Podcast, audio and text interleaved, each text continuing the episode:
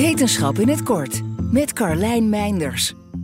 Er zijn verschillende theorieën over hoe zoogdieren zo succesvol zijn geworden als ze nu zijn. Een evolutie van de tong onder andere, maar ook een ander dieet. En welk dieet precies, dat denken onderzoekers nu te kunnen bevestigen.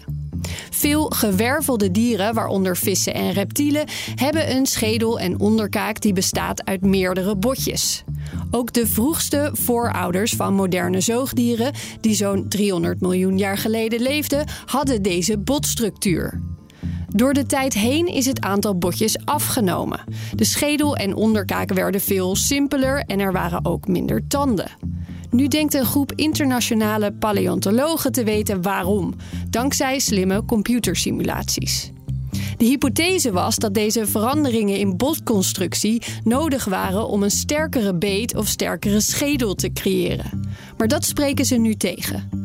Minder botten zorgden volgens hen voor een andere verdeling van druk in vroege zoogdieren.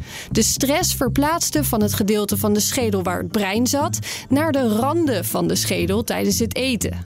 Wat er mogelijk voor gezorgd heeft dat de hersenen meer ruimte hadden om te groeien. Veranderingen in schedelstructuur worden in combinatie met verandering van dieet gelinkt aan het kleiner worden van zoogdieren. Wat weer zorgde voor meer variatie in soorten zoals we dat nu kennen.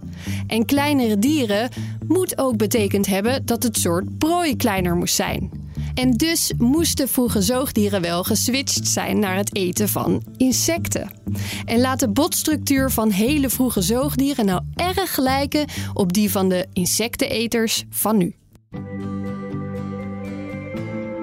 Wil je elke dag een wetenschapsnieuwtje? Abonneer je dan op Wetenschap vandaag. Luister Wetenschap vandaag terug in al je favoriete podcast-apps. Je hebt aardig wat vermogen opgebouwd. En daar zit je dan, met je ton op de bank. Wel een beetje saai, hè? Wil jij, als belegger, onderdeel zijn van het verleden of van de toekomst? Bridgefund is een slimme fintech die een brug slaat tussen de financiële behoeften van ondernemers en van beleggers. Dus wie belegt bij Bridgefund krijgt niet alleen een mooie vaste rente, maar brengt ook ondernemers in beweging. Echt waar, met die ton kan je zoveel betere dingen doen. Bridgefund. Make money smile.